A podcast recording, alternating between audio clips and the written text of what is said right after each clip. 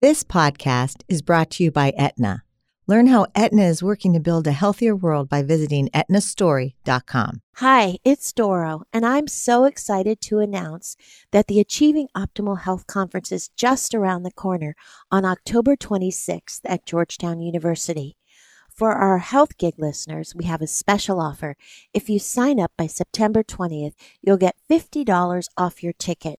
Just go to Achieving Optimal Health Conference dot com and use the code HealthGig. Get ready to create a happier and healthier life story. People are yearning for information. Having the opportunity to encourage people and to educate people and inspire people. It's amazing to be able to say we'll carve out time to take care of ourselves. There's something for everyone. Welcome to HealthGig. I'm Tricia, and today we have a very special episode. Dora sits down and talks with her nieces and the daughters of President George W. and Laura Bush, Jenna Bush Hager, and Barbara Bush. It's a wonderful conversation that was recorded in Maine, and they discuss their journeys, their careers, their concerns, and their secrets to a happy and mindful existence. They also talk about the importance of laughter. Enjoy listening to Dora, Jenna, and Barbara. It's my pleasure today to welcome to HealthGig two of my favorites. They happen to be sisters, they happen to be my nieces, and they happen to be doing great things in the world. So I want to welcome Barbara and Jenna to HealthGig. Thanks, Doro. We're excited to be with you. Well, there's so much to talk about today, but I want to begin with the great things that you are doing in the world, and then we want to move into what makes you healthy and happy and what nourishes you and how you take care of yourself and the people that you love. Barbara, you are the founder of Global Health Corps, which is this amazing organization that promotes leadership and health equity. And so when and how did you come up with the idea of Global Health Corps? Good question. I founded Global Health Corps about ten years ago. We're actually turning ten this year. Mm-hmm. It came very naturally. I actually met the co-founders that I started it with through my sister, Jenna. Mm-hmm. I had been working in the field of global health for a few years prior to that. Um, when I was in college, I was very lucky to travel with my parents across the country and throughout the world. And I was with them when the launch of PEPFAR, which is the President's Emergency Plan for AIDS Relief, was launched. We traveled to East and Southern Africa for that launch. And when we landed, it was an incredibly overwhelming experience. We landed and there were hundreds of people in Uganda waiting in the streets for drugs that we had had in the United States for years. Mm-hmm. And I was quickly exposed to these incredible change makers in Uganda that were stepping up, trying to change the status quo there. If you were living with H I V on the continent of Africa at the time, and you were H I V positive, it was likely a death sentence then. At the time, only forty thousand people on the continent of Africa had the drugs that they needed to live, while it was predicted that over fifteen million people had H I V. Mm-hmm. And so I was completely shocked to land, and it's known as the Lazarus effect. People that looked like skeletons at the time who were now getting access to drugs that would change their lives and allow them to live a full life and see these incredibly inspiring people step up. But I was also really angered by the fact that these drugs existed, that a scientist had already done the hard work to create drugs that would keep people healthy, whether or not they had H I V, and angered by the fact that if you were poor, you didn't get the opportunity mm-hmm. to access those drugs. And so I quickly became obsessed with thinking about all the tools that already exist in global health to keep people alive, like these antiretroviral drugs, and thinking about how we can make the most out of these tools that already exist and make sure that health systems are strong so that regardless of where you're born, you have mm-hmm. access to what you need to live a dignified life. So after that, I started working in global health, and Jenna connected me to the guys that I started Global Health Corps with. And we were really motivated by the idea that we were seeing our peers that were so excited to step up and solve problems throughout the world. When I was graduating, Teach for America was one of the biggest recruiters from Yale. Mm-hmm. And we saw this organization that was changing education in the United States and wondered if we could do the same for global health. And so what we started to do was recruit exceptional young leaders from around the world. They were all thirty and under, and they would join us and be embedded within healthcare organizations, mainly in East Africa, Southern Africa, and the United States. And they would work every single day within these organizations to serve the communities that those organizations were serving. Mm-hmm. And it was incredibly inspiring and still is to see these incredible young leaders. Now we have over a thousand young leaders that we work with. Wow. And every single day they're using the skills that they already have and their voices to affect change on global health issues. And what's so exciting is when we first started, and this continues to be the case, we accept less than one percent of those that apply to Global Health Corps. We receive thousands and thousands of applications every year because there are so many young people that want to get their foot in the door to be part of positive solutions. Mm-hmm. And that is what motivates us. Mm-hmm. And now I get to have these over one thousand young colleagues that are from Malawi and Rwanda and Uganda and the United States that step up every single day to affect change and serve others. And that's incredibly inspiring. Very. So it's a one-year program. You join us for one year and you go through our training, which we do with Yale University. You work every single day on the front lines of global health equity.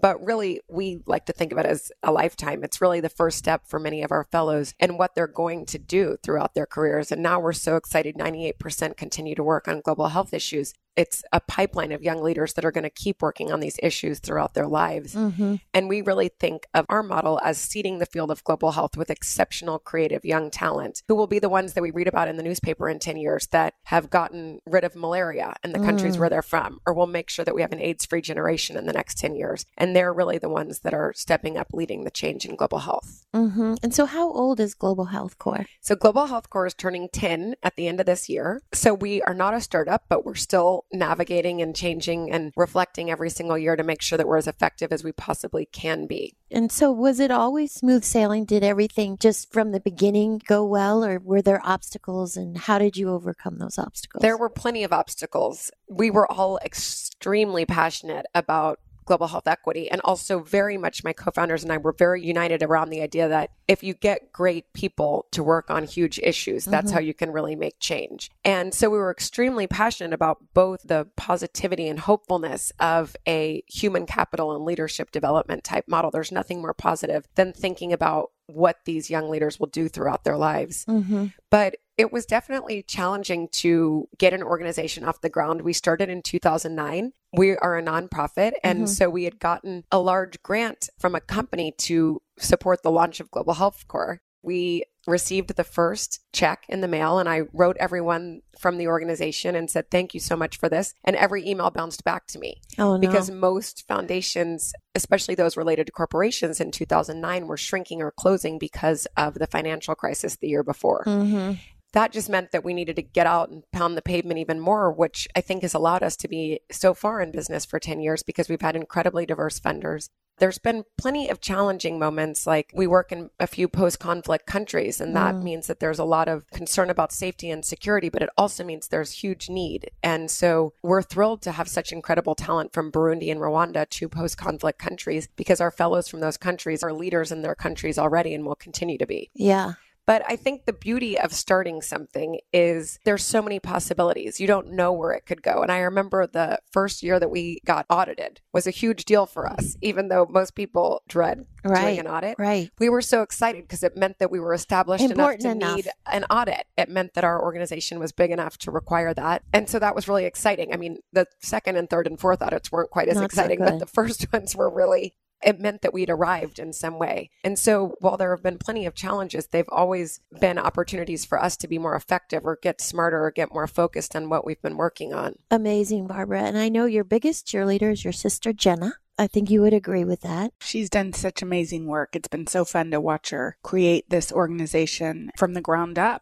The very first weekend that Barbara met some of her co-founders was in Baltimore, Maryland. Mm-hmm. And we put up white paper easels all over my house. We just moved in. We didn't have any furniture. And at the end of the conversation around what this could be, you know, we said, who's in? Barbara raised her hand. And ever since then, I guess probably eleven years ago now, she's worked tirelessly. So it's been really cool to watch them create something that's Amazing. changed so many lives. Yeah, it's fabulous. And I've gotten to meet some of her fellows in the field too, which has been really cool. I bet that's inspiring. Really cool. So Jenna, based on your personality as a little girl, none of us are surprised that you went into television.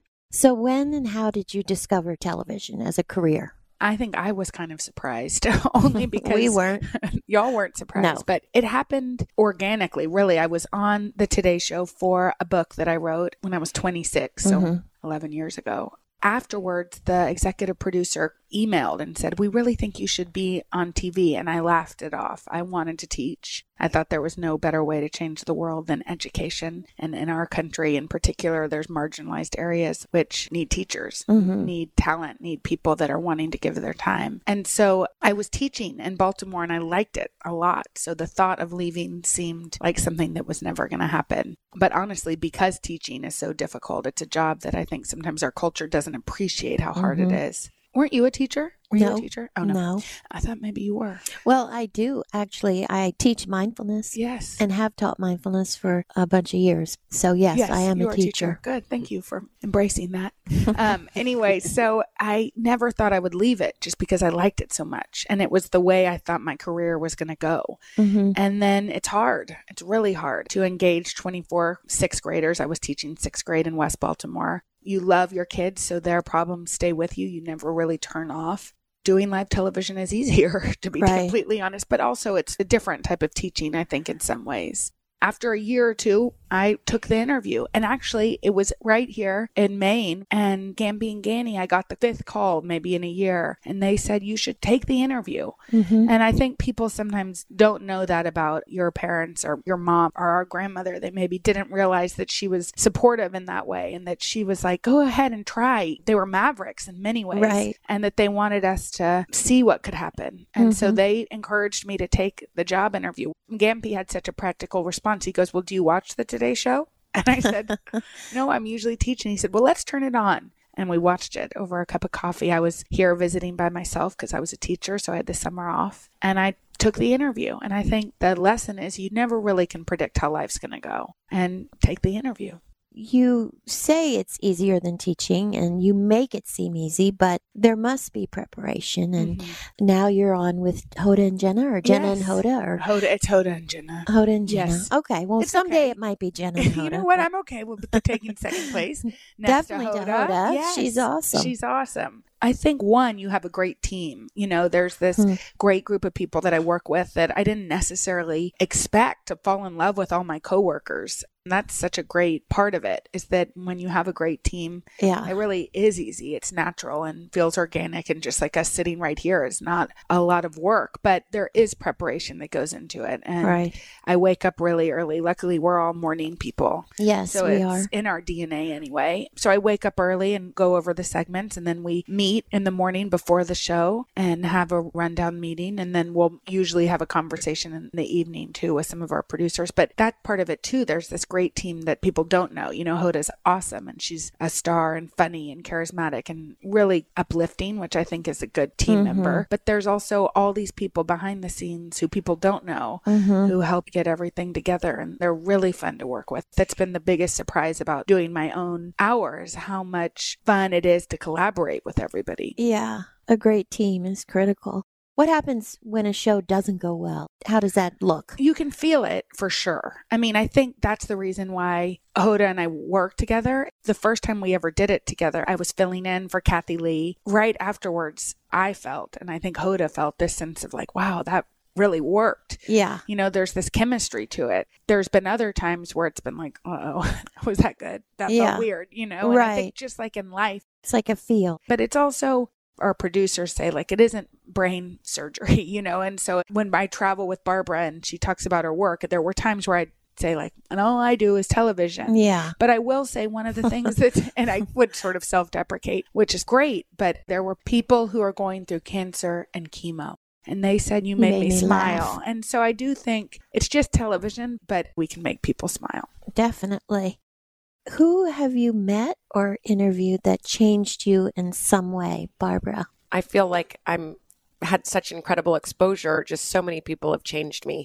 We were so lucky when my dad was in office that we I got to go to five continents with him and meet so many people around the world. Mm-hmm. And I was studying to be an architect. That was the path that I was on. Mm-hmm. And just meeting so many people that were everyday people that were stepping up to change their norm completely changed my thought about how I should live my life and how I could live my life. I've also gotten to meet so many heroes of mine in the social change space. Wendy Kopp, who founded Teach for America, mm-hmm. has been an incredible mentor of mine, as has Paul Farmer, who founded Partners in Health. He's been one of my greatest mentors. And Mark Dybul, who founded PEPFAR, has been a great mm-hmm. mentor of mine. I mean, at Global Health Corps, because our crew is quite young, everyone's thirty and under, we always talk about standing on the shoulders of giants mm-hmm. and talking about who our giants are, who came before us that allowed us to do this work. And for me, I've been so incredibly lucky to meet many of those that have inspired me and also paved the way for us to follow in their footsteps and keep working on the issues that they've completely changed. We're just a part of making sure that the momentum continues and we can keep making those changes. Yeah.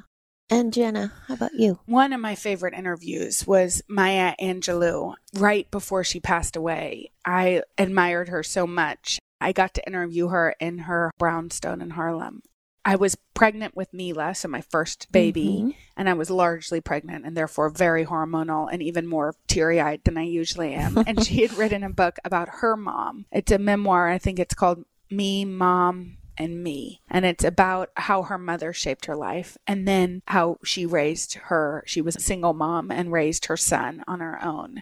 I sat in her kitchen across from her at her kitchen table and listened to her. And I think when I was expecting to have a child, there's all these unknowns. And to hear a woman like that, this great poet and mm. thinker, somebody that really gave back so much, talk about how her mother shaped her mm-hmm. was just one of those moments. And long after the interview was over, I sat at her kitchen table and she told me stories. And she mm. was just a beautiful human. And I think to hear about how we raise our children, sometimes we don't think of that as important as it is. Yeah. I think the three of us, I know we're all lovers of Mary Oliver. Mm-hmm. So if we had to jointly yes. say there was a mentor, someone that we admired, and may she rest in peace. Mary. I so wish. Did you ever get to meet her? No, never. Did you? No, I wish. I but know. I feel like I knew her. How Through do, her words. How are we going to spend our one wild and precious life? Mm-hmm. Pretty amazing. So our listeners want to know how you all stay healthy and how you are happy in life and how you take care of yourselves. And so tell us about your early morning routine. We are early morning people. It's funny because one of the things that we do, and it's with you, yeah. and I'm not being very disciplined in it right now, is that we're on an early morning text, mm-hmm. early morning from you and my father. So we know that when we're up, which is early, we read the same book. I will admit that I thought we were still reading Sarah's a different Young. book. I know.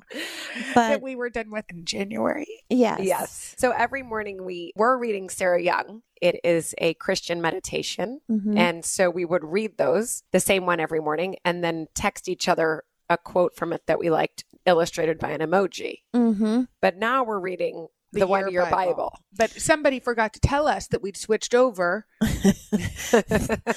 I will say that I was a little more active when I knew a book we were reading. Um, yeah. But I'll say even reading you and my father's quotes on it mm-hmm. is a good way to start the day. Uplifting thoughts that really can sometimes strike you when you look at it and think like, oh, this is a good way to be today. Right. And it can center your day around what's really important. And so now I'm going to download that one year Bible and get to it. But that's one thing we do in the morning. That's a more a joint morning practice. Yes. A virtual morning practice. I love having a morning routine. It really grounds me and centers me. I really now am very vigilant about not looking at my phone or text messages or emails when I wake up and letting myself have thirty minutes where I'm not actually involved in what's going on with other people mm-hmm. at that point in the day. Mm-hmm. But instead, I like to do breath work when I wake up and I like to read our morning practice. For work, I feel often very run by my inbox and by my team and by my phone throughout the day. But of course, we have control over that. And so I like starting off my day with how I want to start my day and ground my day mm-hmm. via breath work and getting quiet and reading something that is a good reminder of how I want to live that day and being empathetic or being a good listener or how I want to present myself in the world that day and take control over my time in the morning so that I am building the blocks before I even get out the house of how I want to be. And that has been, while it sounds like such a small thing, it's actually completely changed the way that I see the world and my day because I realize I'm in control of starting positively and starting in the way that I want to. I like to exercise in the morning. I like mm-hmm. to get it done. I got my certification to be a yoga teacher last year, which I love. And so I usually do yoga, or I really like cheesy cardio dance classes. And they're a wonderful way to start your day because you just float around and listen to cheesy music and feel incredibly positive. And I feel like I get a lot done in the mornings before I leave. If I can do my breath work and exercise, I feel like I've already been productive before I get out the door. And Jenna? Well, my mornings are a little different just because yeah. work starts so early. But the one thing that I try to do, and I have to look at my phone right away just because it's my morning hours are my busiest. Right. In the car on the way to work, I've become a big fan of the Calm app. I don't know if any of you have listened mm-hmm. to it. Their daily meditation is this really interesting mixture of a guided meditation, and then there's some sort of reflection at the end of it. And it's similar to how we start with a Christian meditation. The Calm app people talk about all different things, about self-motivation, about restraint, and they're from all different cultures. And it's funny because sometimes they hit home exactly where I need them to hit. So mm-hmm. I usually listen to the Calm app. It's ten minutes. Anybody can do it on the ride to work, as opposed to just immediately getting straight to my work. So we're talking about healthy habits. How do you all change unhealthy habits?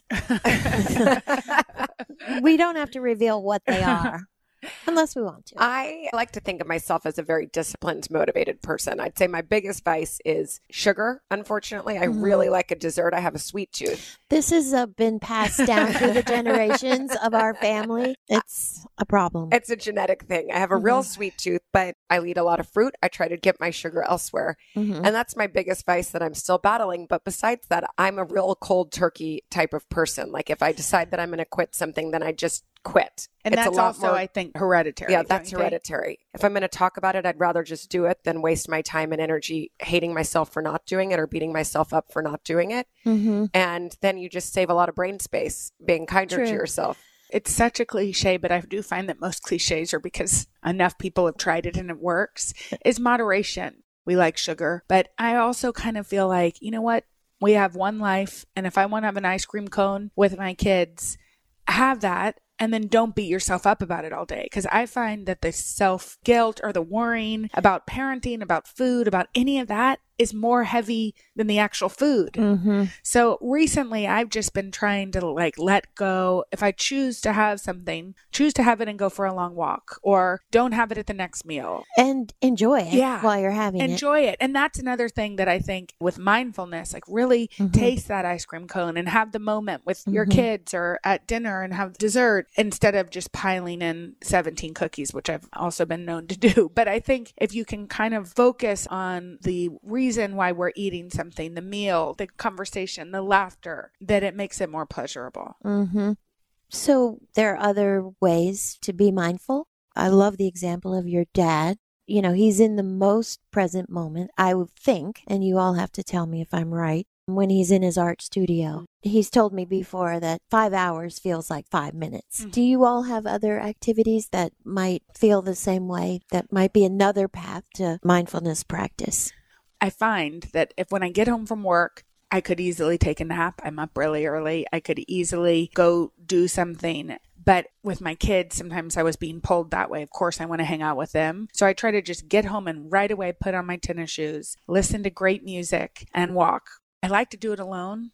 The solitary moments of listening to music and walking and being outside. And somebody told me once, and I thought it was such good advice, that if you feel stressed at the end of your day and the first thing you want to do is have a drink, something kind of that's not so good for you, go for a walk first, be outdoors. And then if you, you know, still want a glass of wine, again, be mindful and have it. But being outdoors and going for a walk is a really good way to relieve stress. Mm-hmm. Well, we're real twins because I was going to say I go on a walk almost every night after we have dinner, and my husband will join me most of the time, which I really like because it's a nice way for us to be together. But I love moving. I love leisurely strolling and discovering things. And New York is so fun for that reason because you can end up in a little neighborhood and see something that you've never seen before. And it feels like you're uncovering this other part of a city that you haven't otherwise gotten to see. You see so much more when you're walking than if you're in a car. I also just love being in nature. For me, being in nature, even for five minutes, to me, it's the opposite. It can feel like I've been gone for five hours. If I'm in nature, it just completely changes my perspective. And I try to squeeze in any way that I can being in nature, being outside.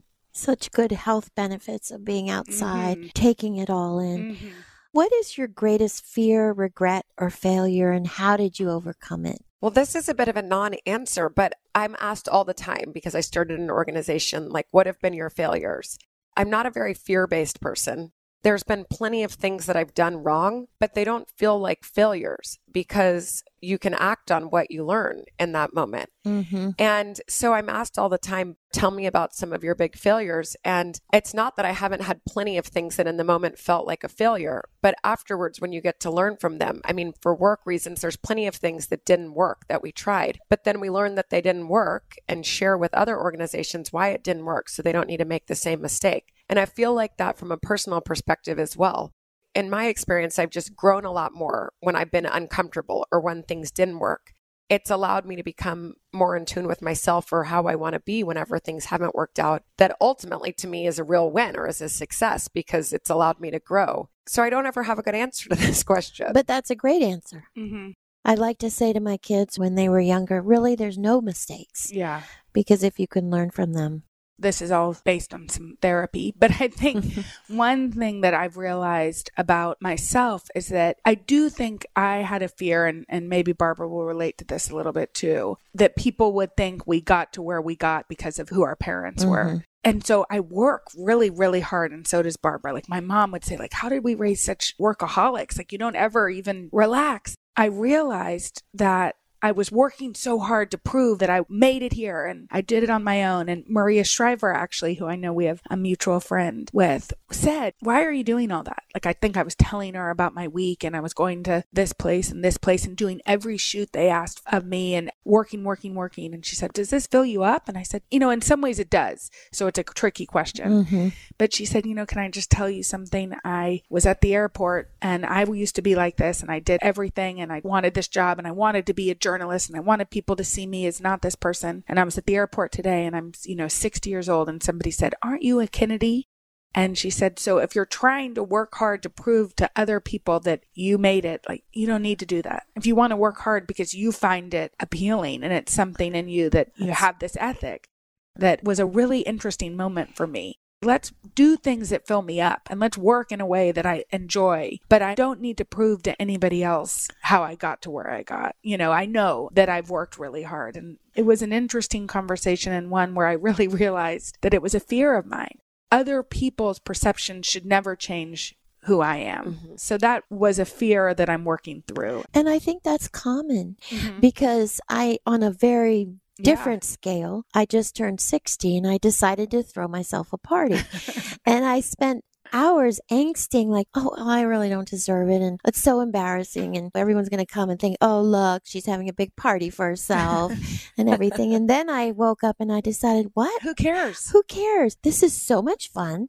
And I'm just going to accept it and do it and, and enjoy, enjoy it. it. Yeah. yeah. There's something about letting go of other people's perceptions. Yeah. That makes a big difference. And what Maria was saying is that for the rest of life, there are going to be people that think that about me, that right. think my fear about me. But if as long as I don't hold that close, exactly. then the fear is no longer a fear. So it's about loving ourselves exactly. enough to just stand in our power and yeah. be who we want to be. And and I do think there was something when you say that about the party. I mean, maybe in the way we were all raised, there's something about us wanting to be humble, which I think is important.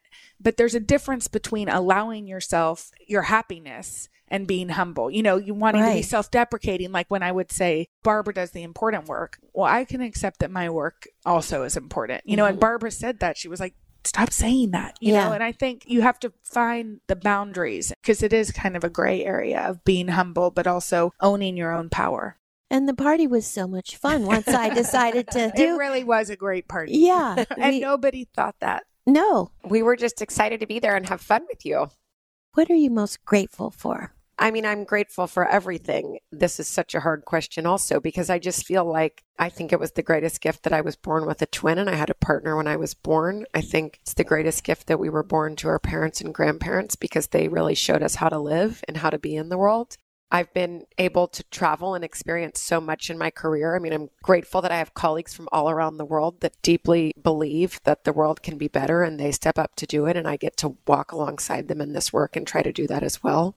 I need like my own podcast just to list everything that I'm grateful for. But I mean, I feel like I've been able to just be myself and choose my own path. And it's been non-traditional, and it's not been what I thought it would be fifteen years ago. And it won't be in fifteen years what I think it will be this year. Just to be able to explore the world and explore life with incredible people and see where it takes you and see what you can do with your time and how you can be of service is really the luckiest thing. Mm-hmm. And I think that practice of being grateful is such an important thing. Henry and I text each other three things we're grateful for every single morning because mm. I leave the house before he's awake. They're little things. And I think that is when you really think about why people are happy, the happiest people are the ones that feel grateful for things. You can complain about plenty of things, but if you start your day with three little things that make you happy, and it's actually a really fun chain to look through because there are little things like our daughter coming in with heart-shaped sunglasses and like her pants pulled down, you know, little funny things that remind you what's important. The one thing that our parents always did was they let us make mistakes and let us be ourselves. There was no guidebook in how to be the perfect person. Um, we had a kind of an undefined role, and they allowed us to make slip-ups and laughed at it mm-hmm. and let us laugh at ourselves and let us grow. Anybody that would be raised to live up to a certain level of perfection probably wouldn't be as happy as Barbara and I are, but we were allowed to be flawed. I allow myself to be flawed. I allow myself to make mistakes mm-hmm. and in parenting and work. And if you hold yourself up to a level of perfection, then maybe you'll, I wouldn't be as happy. So that was the best. I'm most grateful that we were allowed to not be perfect. And humor is huge, mm-hmm. I know, in your lives, and it's big in mine. It's big in our whole family's life. And so there are so many health benefits to laughing and being joyful. And what's the funniest thing that's happened to you recently?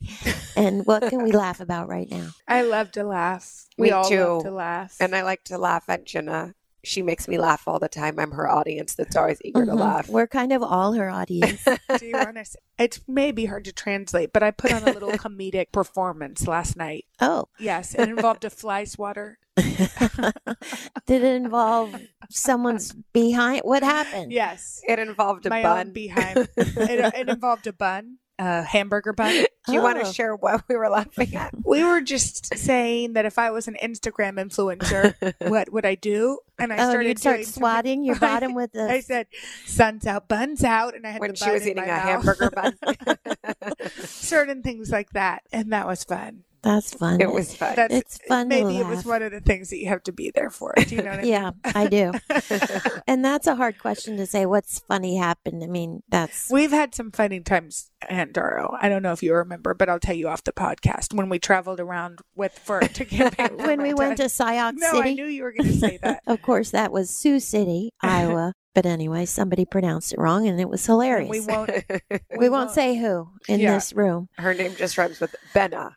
Exactly. Two last questions. This is so fun, but it, our time is running out. So, if you had to pick a favorite quote, I'll choose one that might represent both Jenna and me and you. It is a Mary Oliver quote that we love, that our grandmother Jenna, who's my mom's mom, when we were little, we were living in Midland, Texas, and it was so hot in the summer that we would go over to her house at night so we could play outside at night because it was so much cooler. And my mom would feed us dinner and shower us, and we'd go over to my grandmother's house in nightgowns with wet hair and play in the front yard. And she would pull out a blanket and lay it on the front yard, and we'd all lay down together, my sister, my grandmother, my mom, and me, and snuggle. And my grandmother would show us all the constellations and just encourage us to dream while we were laying there in the front yard looking at the sky. And she would read us poetry. And one of our very favorite poems was Mary Oliver, called The Summer Day. And the ending of it is, "Tell me, doesn't everything die at last and too soon? Tell me, how is it you plan to live your one wild and precious life?" And we always loved that because it was so fun to think about this big wild life that we could live.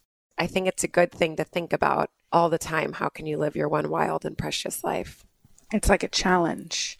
So this is a book, The Last Romantics by Tara Conklin. And I like this last page of hers. It says, "I was wrong to tell you that this is a story about the failures of love. No, it's about real love, true love, and perfect, wretched, weak love. No fairy tales, no poetry.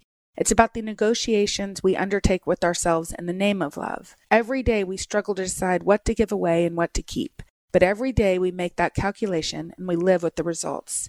This, then, is the true lesson. There is nothing romantic about love. Only the most naive believe it will save them. Only the hardiest of us will survive it. And yet we believe in love because we want to believe in it. Because really, what else is there? Amid all our glorious follies and urges and weaknesses and stumbles, the magic, the hope, the gorgeous idea of it. Because when the lights go out and we sit waiting in the dark, what do our fingers seek? Who do we reach for?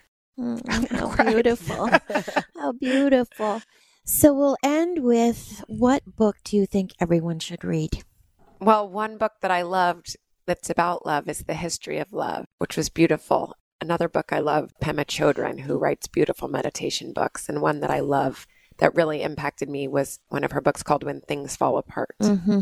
That's such a hard question. I mean, I think maybe sit like we're doing right now and like our grandmother did for us and read Mary Oliver poems mm-hmm. and challenge your friends or your family members to what they want to find out of it. That'd be really fun. Just doing this group reading where I found this one page that I liked, I thought was really great. Um, Toni Morrison, The Bluest Eye, was the book that changed me the most as a young girl. I think we were in eighth or ninth grade when I read it. And I remember it changed my perspective on life. Mm. So I think no matter what that book is, try to find something that will teach you about something you know nothing about, something that's way outside your comfort zone.